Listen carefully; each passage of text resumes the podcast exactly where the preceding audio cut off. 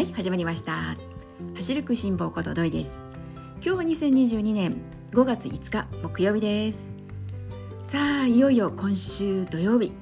日本選手権1万メートル開催されます。今日は当初の予定ですとこの日本選手権の1万メートルのことについて、まあ、エントリーリストを眺めながらですねいろいろと話をしていこうかなというふうにね考えていたんですが急遽予定変更することにいたしました。なぜかというとですね昨夜なんですけれども今この陸上なんですがマラソンはねロードの方はオフシーズンに入っていてロードではなくてトラックシーズンに4月から入っていったわけなんですけれども、まあ、その中のグランプリシリーズ昨日は、えー、宮崎の延岡こちらの方で大会が開催されていました。で当初このことについては、まあ、長距離といってもですね 5000m だったのであまりねこう番組の中でも話題にはしてこなかったんですけれども昨日その 5000m がライブ配信割とこう遅い時間でのね、まあ、ライブ配信だったんですよ。それであのー、エントリーリストをこう見ていたらですね 5000m にもかかわらず私が個人的にこう応援をしている三菱重工なんですけれども三菱重工の選手の方々がですね多く 5000m チャレンジされるということでそれで急遽ライブ配信ちょっと見てみようかなということになったんです。そして、まあ、そのエントリーリストを見ている中で三菱重工さんだけではなくて遠藤日向選手も走るということでで遠藤選手も見たいなという、まあ、そんな感じで、えー、見始めました。そして遠藤選手に関して申し上げると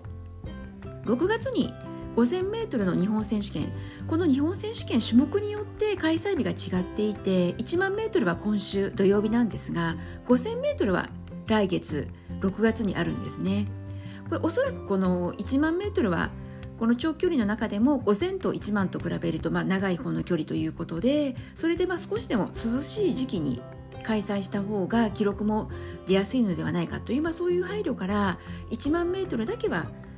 5月7日、まあ、明日ねえー、明日じゃなくてごめんなさい今週の土曜日ですね開催されるということになっているようです。それでまあこの遠藤選手来月の日本選手権 5000m 走られるだろうなというふうには思っていたのでなのであれ？と思ったんです。あ1ヶ月前だけれどもここであの、グランプリシリーズの延岡で走るんだということでそれでまあちょっとこう三菱重工の選手と遠藤選手見てみたいというところで見ていたんです。そしたらですねまあ今日ねここからが今日のま本題になっていくわけなんですけれどもあの遠藤日向選手のことを今日はねあえて深掘りしていきたいなと思うんですが新聞にも今朝ね出ていたりしたので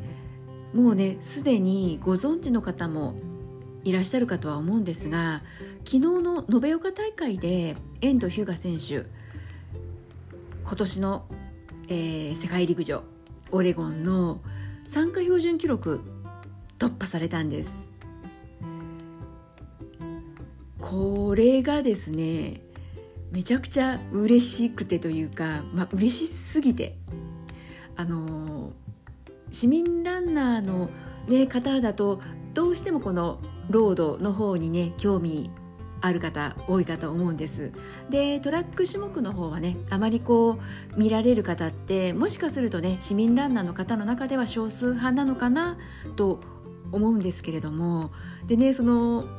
少数派かなと思いつつもこの番組の中でね話をどうしてもさせていただきたくってあの遠藤日向選手のことはずっと追い続けている選手のお一人ではあるんですが遠藤日向選手に私がこう注目することになったきっかけはやはり駅伝なんですね。箱根駅伝なんです。で私にとって箱根駅伝はすごくこう魅力のある大会で大好きな大会です。なのでこの箱根駅伝は足の速い長距離の速い学生さんであれば皆さんこう目指されるところ。なので例えばこう中学高校と全国でねこうトップレベルで名前を轟かせているそういった選手の方であれば皆こう箱根を目指しどこかのこう大学にねもちろんスカウトいっぱい来るでしょうしそんなわけで、ね、箱根を目指してどこかこう大学に入学される。でも箱根じゃなくても箱根だとどうしても関東の大学ということになるので全日本それから出雲ということで大学にと大学生にとっては三大駅伝といってこの駅伝も箱根全日本それから出雲ということでね3つ大会があるので特にこうね関東にこだわらなくてもどこか大学で進学をすることによって駅伝を走るチャンスは巡ってくる可能性があるわけで。なのでもうインターハイとか出場している学生ランナーの方であれば、ね、皆さん大学進学を目指すものだと思い込んでいたんです。ところが遠藤日向選手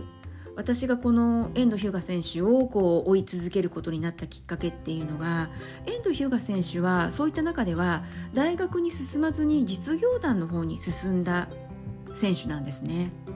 それが当時私にとってはすごく新鮮に映って遠藤選手はそれこそも中学校時代からもう中学のジュニアオリンピックでも優勝されてるしインターハイでも日本人として1位というねえー、そんな実績もあったりしているのでおそらくこう全国の大学からお声はかかったと思うんですよね。それでもなぜ大学進まずに遠藤日向選手は住友電工に所属されている実業実業団の選手なんですけれどもなぜ実業団の方に進んだのかなというところからこの興味がだんだん湧いていきでじゃあなぜだったのかというところが東京オリンピックに出たいという気持ちがものすごく強かったからだそうです。東京オリンピック昨年開催されましたけれども当初はね2020年この年に開催される予定だったはずの東京オリンピック。この年遠藤日向選手がもし大学に進んでいたのであればちょうど4年生にあたる年だったそうです。それで遠藤日向選手は高校生の時に東京オリンピックに出たいのか箱根路を走りたいのかというところで東京オリンピックの方に出たいという気持ちの方が勝りそれで住友電工の渡辺康之監督に声もかけられていて大学には進まずに実業団への道へというねそちらを選択されたまあ、このストーリーを知ってからがぜん遠藤日向選手に興味が湧きそしてこのこれは私の勝手なあの憶測になってしまうんですけれども遠藤日向選手は珍しいなと思ったのが走っている時に鉢巻きをね巻いて走ることが毎回ではないんですけれどもあるんですね。それでこの実業団選手で鉢巻きを巻いて走る選手が私にとってはすごくこう新鮮にまた移りこの選手はなぜ鉢巻きなんだろう？なんだかこの鉢巻きっていうと高校駅伝高校生のね陸上男子が、まあ、女子もねあの鉢巻きしてたりはしますけれども高校生のイメージがすごく強くてそれでなぜ実業団の選手でも鉢巻きされてるのかなというふうに、えー、先にそっちの疑問の方が実は湧いていてでその後実はオリンピックと駅伝こう比べた時にやっぱりこうオリンピックの方に出たい。だから大学には進まずにもう高校卒業したら実業団の方の道へそちらをね選択をしたということを知りなんとなくねこのことを知った瞬間にすごく腹落ちしました。なんだかこの大学に進んだ選手にどこかなんだかこう負けたくないっていう気持ちもあったでしょうしそのご自身がこの東京オリンピックもう絶対出たいという気持ちもう相当覚悟の上の決断だったかと思うんですよね。高校生の若い青年が人生の大きな岐路に立ってね本当にこう体が資本でもあるから怪我するかもしれないしどうなるかもわからないし実業団に進んだからといって必ずオリンピックに出られるのかっていうとそういうわけでもなくっていろいろな思いがあったと思うしそれでも最終的には実業団に進むという決心をしなのでそこにねすごく大きな覚悟があったと思ってであの鉢巻きっていうところが、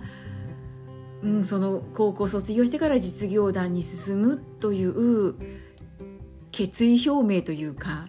なんだかそんな風に私には見えてならなくってなので遠藤日向選手は今もここぞという試合には鉢巻きを巻いて走っているなというそういう姿がとても印象的なんです。で昨日行われた延岡こちらの大会でも遠藤日向選手は鉢巻き姿だったんですなのできっと気合が入っているというか、まあ、もちろんそうなんですけれどもここで世界陸上の参加標準突破すれば今度の6月来月ですね日本選手権では3位までに入れば泣いて掴むことがねもう濃厚になってくるわけなので。なんでねその鉢巻きにも思いが込められていたんじゃないのかなというふうに思っています。そしてですねこの遠藤日向選手東京オリンピックには残念ながら出られなかったんですよね。あのご存知の方もねいらっしゃるかと思うんですが遠藤日向選手やはりこう2021年昨年行われた、まあ、オリンピック。で必ずしも順調に来ていたわけではなく怪我に悩まされる時期もあったりその怪我の時期っていうのがタイミングが今一つ良くなかったり、まあ、勝負の世界だからたらればはなしなんですけれどもどちらかというとそういった面では不運に合うことが多かった選手なのかなというふうに思うんです。で本当にもう悔しかったのが昨年、えー、2021年、えー、6月日本選手権日本選手権の105回の日本選手権で遠藤日向選手はもうその 5000m ここでもう東京オリンピック行くのであればラストチャンスだったんですね。それでタイムはもちろん参加標準クリアしなくてはいけないですし順位だって3位までに入らなくてはいけないし、まあ、そういったところで臨んだ試合でで見事優勝されたんです。昨年日本選手権で 5000m 優勝されしかも遠藤日向選手にとっては日本選手権初めての優勝だったんです。普通に考えればものすごく嬉しいはずの優勝です。日本選手権つまり日本一になれたわけじゃないですか。にもかかわらず残念ながら東京オリンピックに出場するための参加標準ここのタイムの部分では手が届かなかったんですよね。それで遠藤日向選手東京オリンピック出場という高校生もっと言うならばねきっともう小学生だとかもう走り始めたもうかけっこの自分からいつかはオリンピックに出たいオリンピックに出るぞ絶対出るぞという思いでやってきた取り組んできただろうと思うとせっかく優勝したのに日本一になったのにこのオリンピックに出られない悔しさそこを思うと本当に残念でなので昨年日本選手権が終わった時の遠藤日向選手の姿っていうのがなかなかこう忘れられなくってすごくやっぱりこう嬉しいことも印象には残るけれども残念なシーンとしてすごく強く私の中では印象に残った場面だったんですよ。で遠藤日向選手、えー、昨年のこの日本選手権で1位でゴールした後当然タイム分かるわけじゃないですか。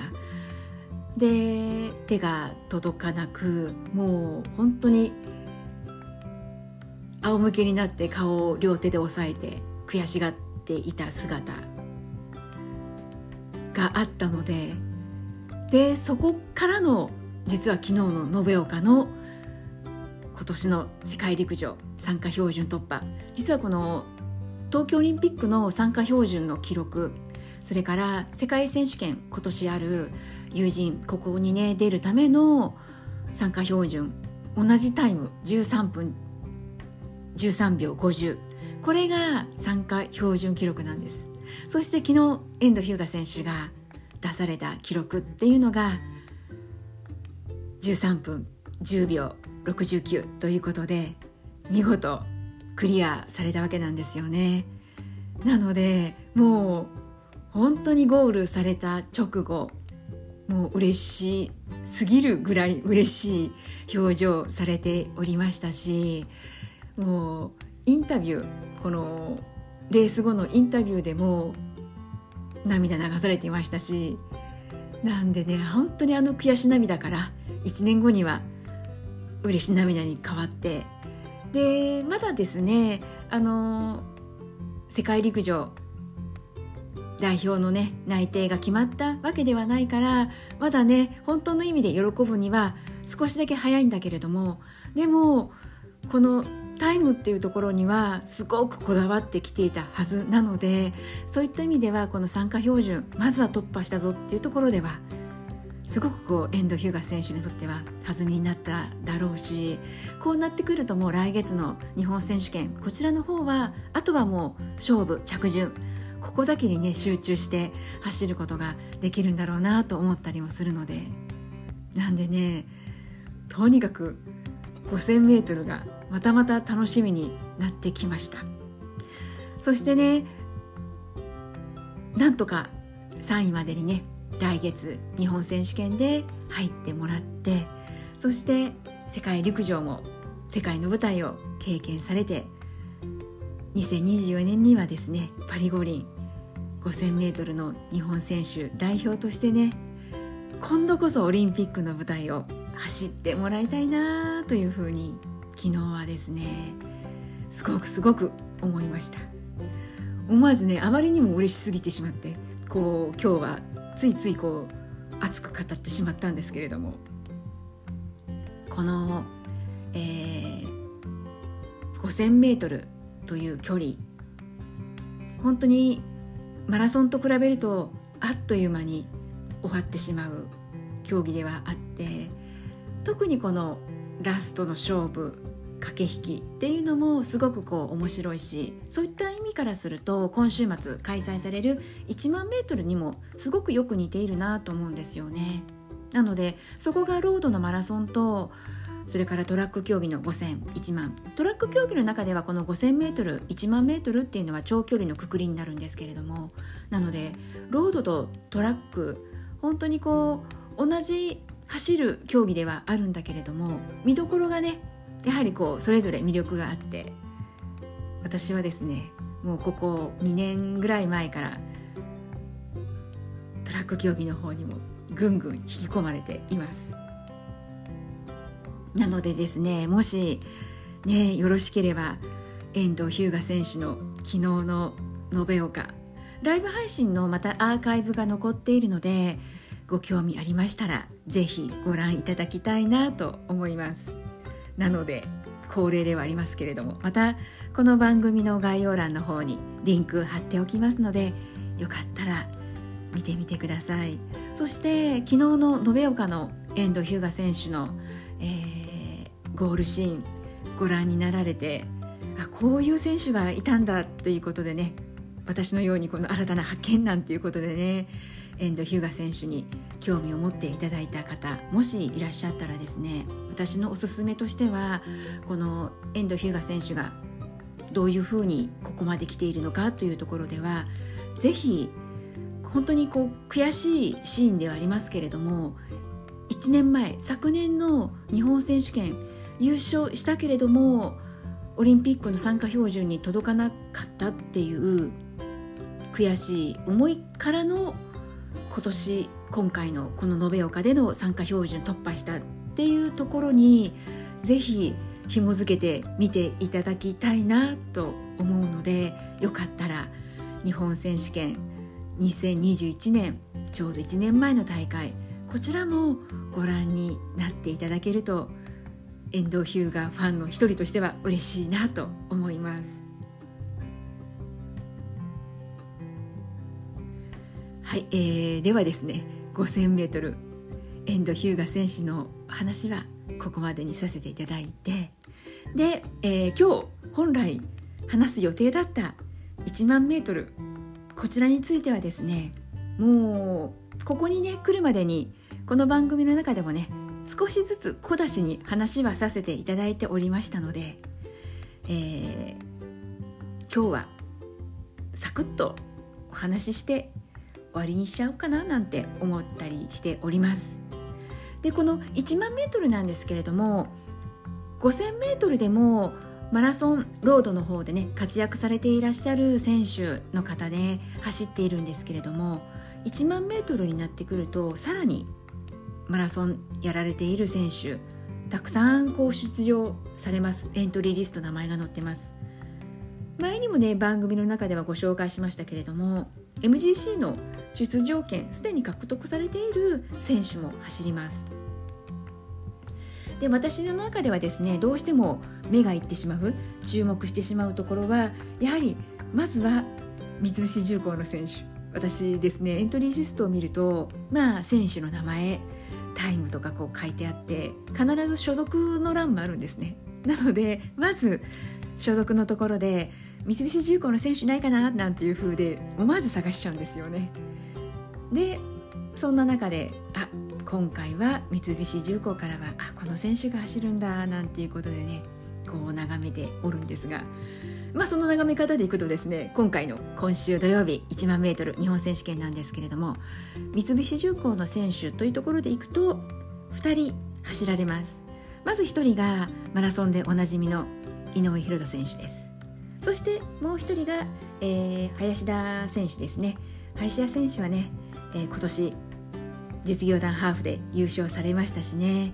なのでスピードのある選手です。それこそですねこの三菱重工の林田選手も大学進学はされずに高校を出てから三菱重工の実業団の方に進んだ選手のお一人なので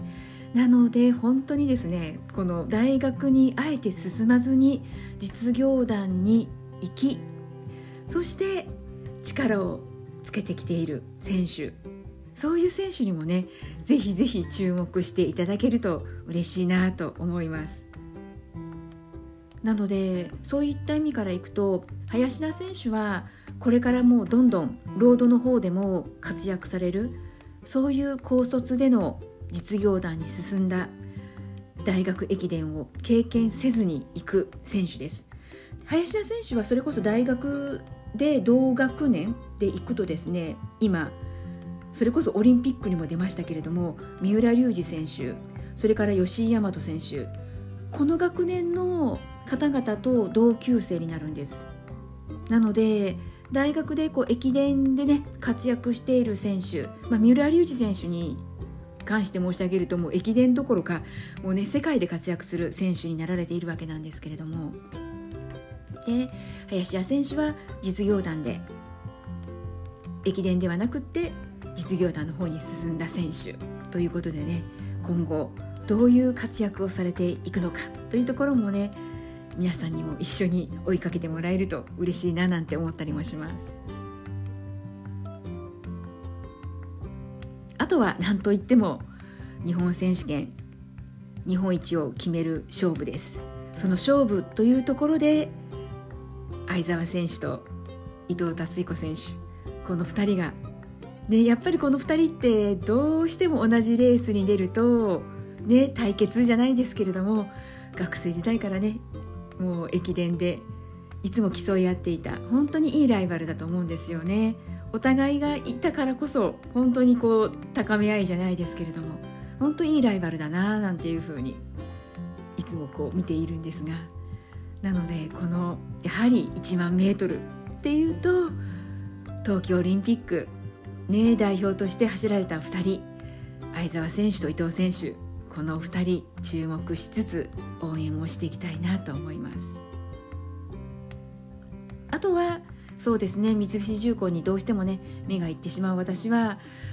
井上選手が井上大翔選手がやはりこのマラソンっていう舞台で世界のね舞台できればパリ五輪日本代表選手の一人としてね名前が上がってくるところを私は密かに楽しみにしているんですけれども、まあ、そういう部分ではねやはりこのトラックの1万メートルっていうのはスピード強化世界のマラソンの、ね、今や2時間4分台5分台っていうねそういうところを狙っていくためにはやはりこのスピード強化っていうところはね大事になってくるかと思うのでそういう意味からしてみるとマラソン選手の皆さんもこの1万メートルの取り組みっていうのは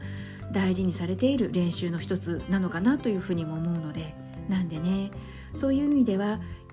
マラソンをね舞台にしている井上大翔選手もうね MGC の出場権は獲得されているのでなんでねそういった部分では気持ちの面でね少しは本当の自分のねこう練習という意味合いにおいて集中して走ることもできるかなというふうにも思いますのでなんでねその辺りも楽しみに見ていきたいなと思ってます。はい、えー、それではですね昨日あまりにも遠藤日向選手もう感動を私はいっぱいもらったのでこの感動を皆さんにもお伝えしたいなと思ってそして見ていなかった方にはですね是非ともライブ配信アーカイブ残っているので見ていただけたらなと思って急遽今日はですね遠藤日向選手の話をさせていただきました。この本当に昨日の遠藤日向選手の優勝シーンそして一昨年、えー、第105回の日本選手権でも優勝したけど言ってみれば大会のこのグレードからいけば昨年の日本選手権。日本選手権は日本一を決める大会です。そこで優勝したにもかかわらず本当に悔しい思いをしていてもう人目をはばからず悔しがっていました。そこからの昨日はこの日本一を決める大会ではないけれどもこのグランプリシリーズの大会の一つではあるけど参加標準やっぱりこうタイムにこだわって今日までやってきたっていう部分での達成見事ね世界標準参加標準突破したっていう喜び。もうそこはね共に喜びたいなと私もね思ったしもう十分に伝わってきたのであのシーン本当見ていただきたいなと思います。はい。では今日はそんなわけで熱く語ってしまいましたが次回からはまた普段通りやっていきたいなと思っております。はい今日も最後まで聞いてくださった皆さんありがとうございます。それではまた次回。元気にお会いしましょうね。ではではまたね。